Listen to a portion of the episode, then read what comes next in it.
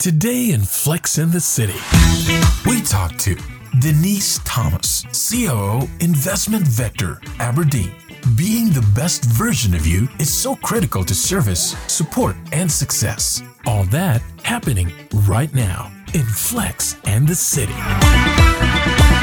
Hello, everybody. This is Rachel Treese for Flex and the City. And today I am in Scotland with Denise Thomas and she um, is the Chief Operating Officer of Investment Vector for Aberdeen. Denise, pleasure to be with you.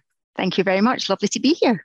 I'd love to know a little bit more about yourself because we share quite a lot in, in common. So, um, you you grew up in Edinburgh. So, t- t- tell me a little bit about um, you know your growing up and how you came to be working at Aberdeen, Denise. Of course, yes. So, um, so I grew up in a Muirhouse Council estate in Edinburgh. That's where I um, started my my life, and went to you know to school there. Um, grew up with um, my sister and my parents. Um, my mum's was a full time working mum, and my, my dad obviously full time working. So grandparents helped look after us, as you know happens with many many families. Um, after leaving school, I went to university and I was the first generation of my family to head off to, to university. Uh, so I went to Heriot Watt University to study yeah. accountancy and finance. Yeah. Um, quite unique, maybe in a way, or, or, maybe a bit unusual, is that I knew um, from about the age of 14 that I wanted to be an accountant. So uh, I'm not sure what that says about me, but I had that wow. in my head wow. that that's what I wanted to do. So I was quite firm in what I was going to study at school. Um, and do for my Highers. So um, I even even my part-time job I, I worked in Safeway's food stores as it was called then it's now changed hands several times and I started off in the checkouts and then went to work in the cash office because I loved numbers and I loved working and all of that. So studied at university where I and I met my husband actually. I met my husband when wow. I worked at Safeway. So we started dating when we were 18, which was a long time ago. So yeah, and then went on to to work at work, work in Safeway, study at Heriot Watt, and then knew that I wanted to train to be a chartered accountant. But took a slightly different route. I didn't train with one of the big accountancy firms. I trained in industry um, through the TOC scheme, which still exists today, which was a bit different as well. Um, so I started my career at Scottish Power, uh, working in utilities, did their graduate scheme, qualified to be a, a, an accountant there, worked in internal audit and sort of got great exposure to all different parts of the electricity um, sort of process, which I didn't know an awful lot about until that point in time. Then next, I went to move and work in um, Scottish Water, so did some work in the sort of water and sewage industry. So again, still in the utility mm-hmm. utility sort of industry, which again a bit a bit different. And then did a stint um, as a management consultant working with EY and did that um, up until I um, had my daughter. And then she when I was about to come back to maternity leave, I thought the the life of a consultant traveling the world didn't go too mm. well um, with a small child.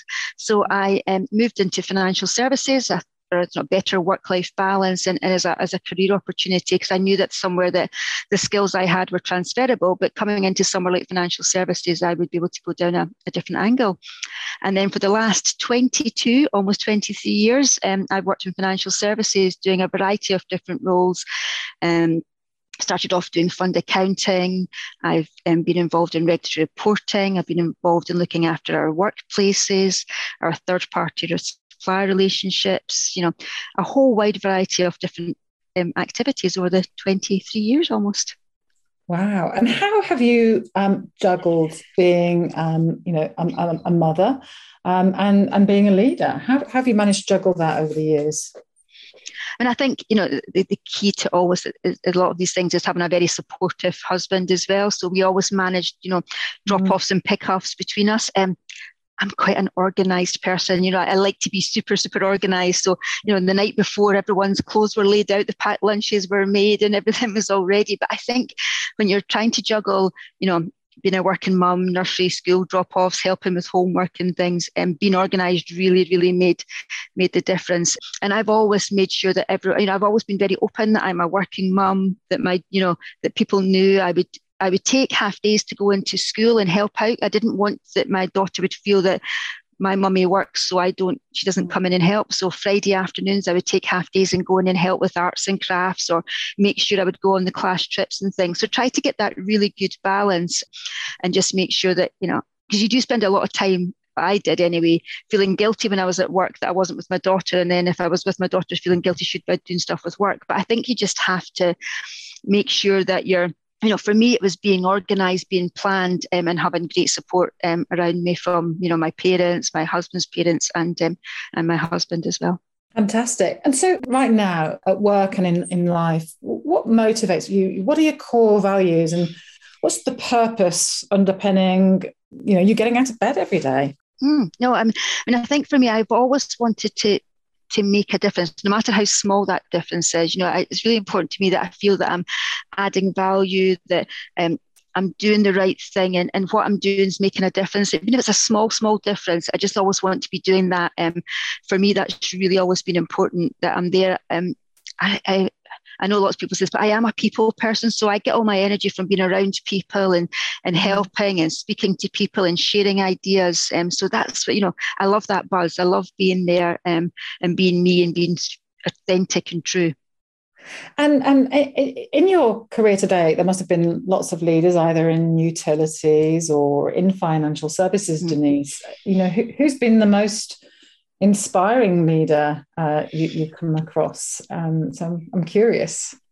yeah, I mean, it's funny. I, I I wouldn't say there was a single person. I, I you know, I've through the years always looked at different people's styles and said, oh, I quite like how they do that, you know, or, or different things like that. But and this is definitely maybe a bit different. The, the one of the real sort of and, and, it's not a real person, it's a fictional character, but certainly, um, and again, some of the, the, listeners may be aware of this show, but the show called Madam Secretary, which is um, an American yeah, show. Yeah. yeah. an American show. It's a fantastic show. Um, and Elizabeth McCord um, is Madam Secretary and then becomes Madam President. But when I started watching that show, her leadership style just really struck a chord with me. You know, she's a, she's a you know, she was a working mum, but she was a, a strong leader, but she cared about people. Um, she always wanted to do the right thing. She wasn't afraid of making the difficult decisions, but she thought about the impacts and what it meant for different people. Um, and it was a really, it was a lovely, nice new style because a lot of time in TV shows, female leaders were very much, you know, big shoulder pads and, you know, trying to be, you know, this is how it should be done and really, you know, bossy. Whereas she did it in a much more authentic way. So I started watching the show and then just found that, you know, Elizabeth McCord was, you know, was my new true inspiration and what, what I felt made a great leader, even though she's not real. I love it. Absolutely love it. And, and, you know, my intuition tells me, you know, you you you are a leaner a leader that embraces your female energy. Do you want to tell me a bit more about that? Yeah, no, absolutely. I mean, I think one of the things that you know when I when I was growing up and when I was looking at leaders, there was a it was people like Margaret Thatcher that were female icons, or or you know women had big shoulder pads and were very much trying to be quite masculine. And that you know, I tried that for about a day, and it just wasn't me because I wasn't being authentic and it didn't feel right.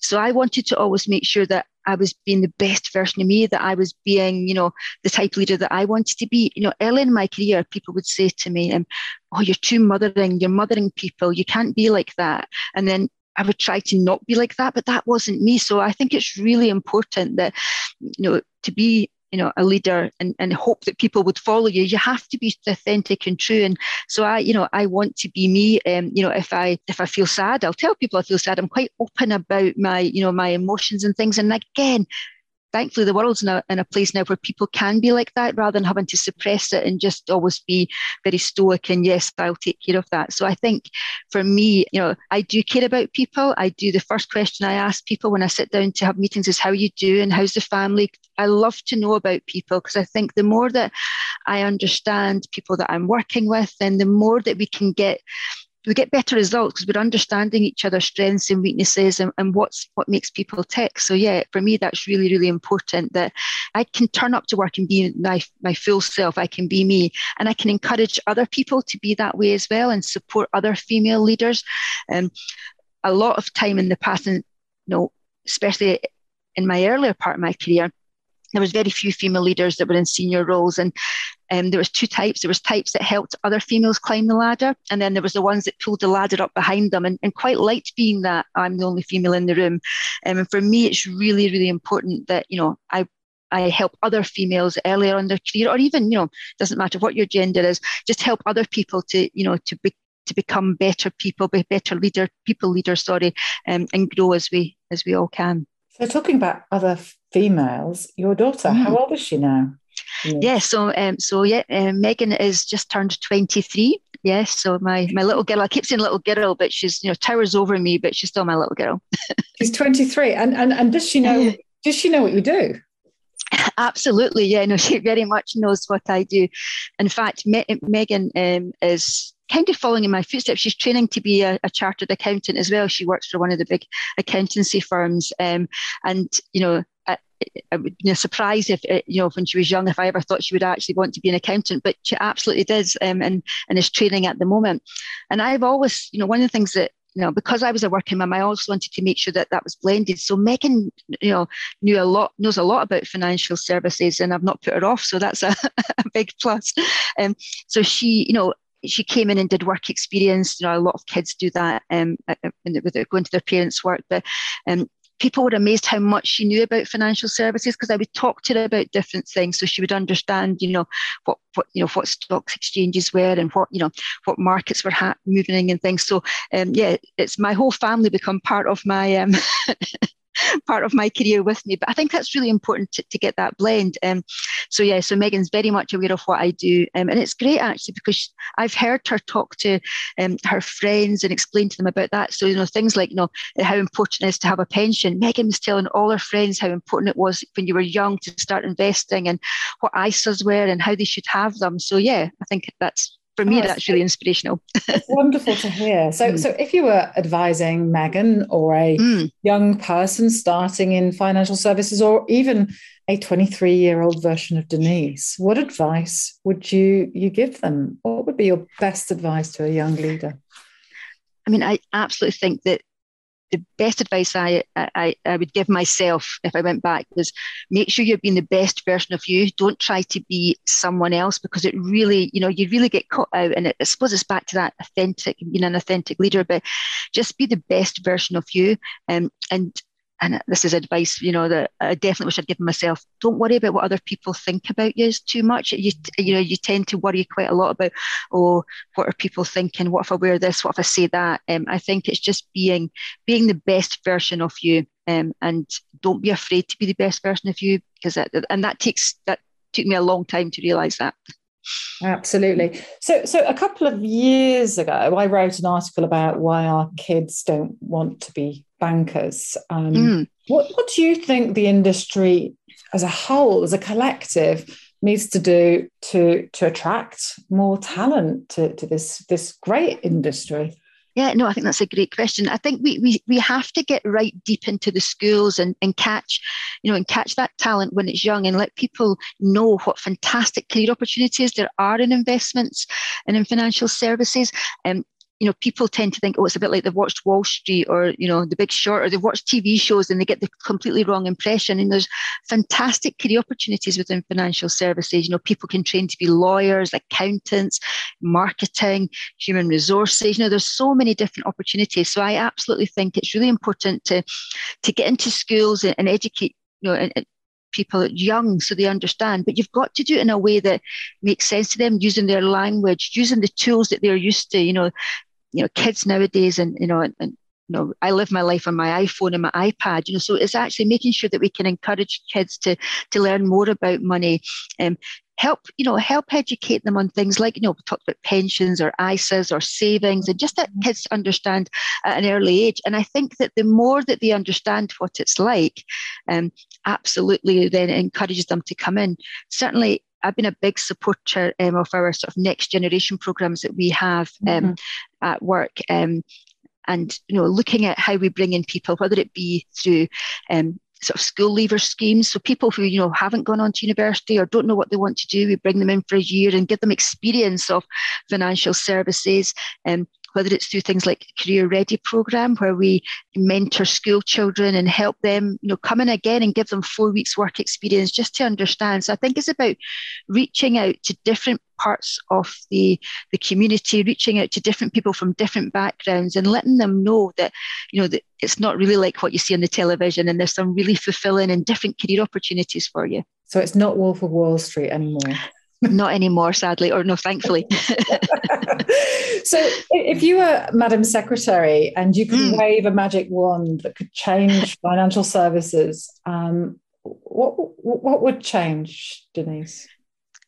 I mean, I think I think we're on this journey, but I'd like to make it happen quicker. So I would wave my magic magic wand to to get more diversity um, and inclusion throughout financial services. I think the industry's come a long, long, long, long way.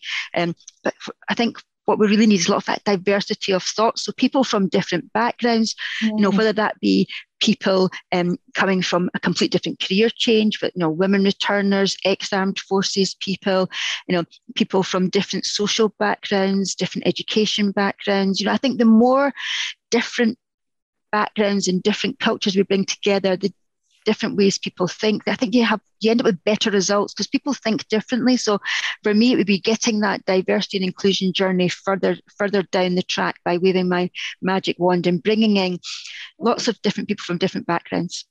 Fantastic. And, and do you think, Denise, I mean, you're in investment, but do you think mm. financial services is doing enough to connect with new generations as investors and potential employees?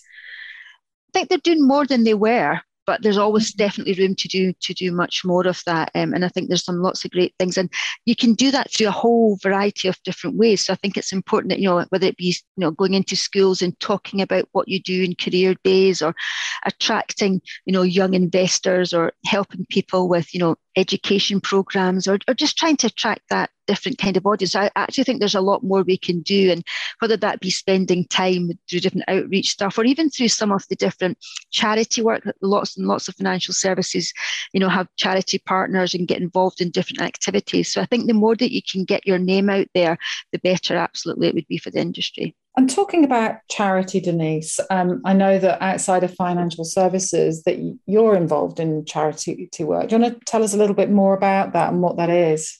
Yeah, of course. Yes. So um, when um, when my daughter was going off to university, um, we'd not long moved to a new village, and I was keen to get involved with people and, and make sure that I wasn't, when she was off at uni, just working, working, and working, because that's an easy trap to fall into. So I started volunteering with a, a local charity up here in, in Scotland called Kids Love Clothes. And, and what we do is we support local communities, so people across Edinburgh and the Lothians. And we get donations of um, what we call pre loved clothes. So clothes that children have grown out of that are in, you know, still in great, great quality, and um, shoes, books, and toys. And we take them and we launder them and we iron them and we package them up in lovely little gift bags so that they look like they're you know brand new toys or brand new brand new clothing. And then we work through a, a, referrals, so from either health visitors, social workers, or other charities, and um, things like you know domestic violence charities, or right. you know various different things, and we get referrals for children from age zero up to sort of twelve to thirteen who are in need of clothes or books or toys, and we um, we provide them to the local communities. So it's it's so fulfilling. I mean, I think it's really great to be able to to give a little little bit back and take sort of the business skills and the things that I learned through working in financial services to help small charities because this is a fantastic small charity with it's entirely run by volunteers. We don't have any staff. So, you know, it was great to be able to bring um, you know, helping them with their financials, their accounts, putting things like policies and procedures in place, and help um, get their name out there a little bit as well. So I love doing that. Um, very passionate about it, as you can probably tell. Yeah, I can absolutely hear. So, what would your invitation be, be to, to other leaders? I mean, everybody thinks of changing the world and nobody thinks of changing themselves. What is your invitation for leaders in the industry? Um, I, mean, I, mean, I think absolutely um, get involved in your local communities. It doesn't have to be, you know, we change the world one step at a time. It can be, you know, give a couple of hours up, you know, to a local charity. They might need some help with applying for grant funding, or they might need some help with someone to help them set up new bank accounts, or whatever it may be. I would just say, you know, encourage people to reach out. And um, one of the things that makes a big difference to to the work my to my little charity that I work with is a lot of corporates have used their sort of staff volunteering days to come out and help us sort through clothes and iron clothes and things like that. And it's a great way for teams to, to team build, but it means such a lot to us. You know, if someone gives us an hour of their time, it's invaluable. So it doesn't need to be a big time. I would encourage people to reach out because it's fantastic. You get such a great feeling from helping and, and a great buzz. I have met lifelong friends from doing this from from different backgrounds that I, you know, that I would maybe not have met before. So I would really encourage people to to reach out and, and help local communities and, and large charities as well. But you know, some of these local ones really don't get um, as much support as as they would love. Denise Thomas, I just want to acknowledge you for showing up the way that you do so authentically. I'd heard about you um, before I interviewed you. Um, it was all absolutely fabulous, and now I know completely why. So, thank you so much for taking the time to be with us today and sharing your story on Flex in the City. Thank you so much. It's been great. You just listened to Flex in the City. Catch us on our next episode.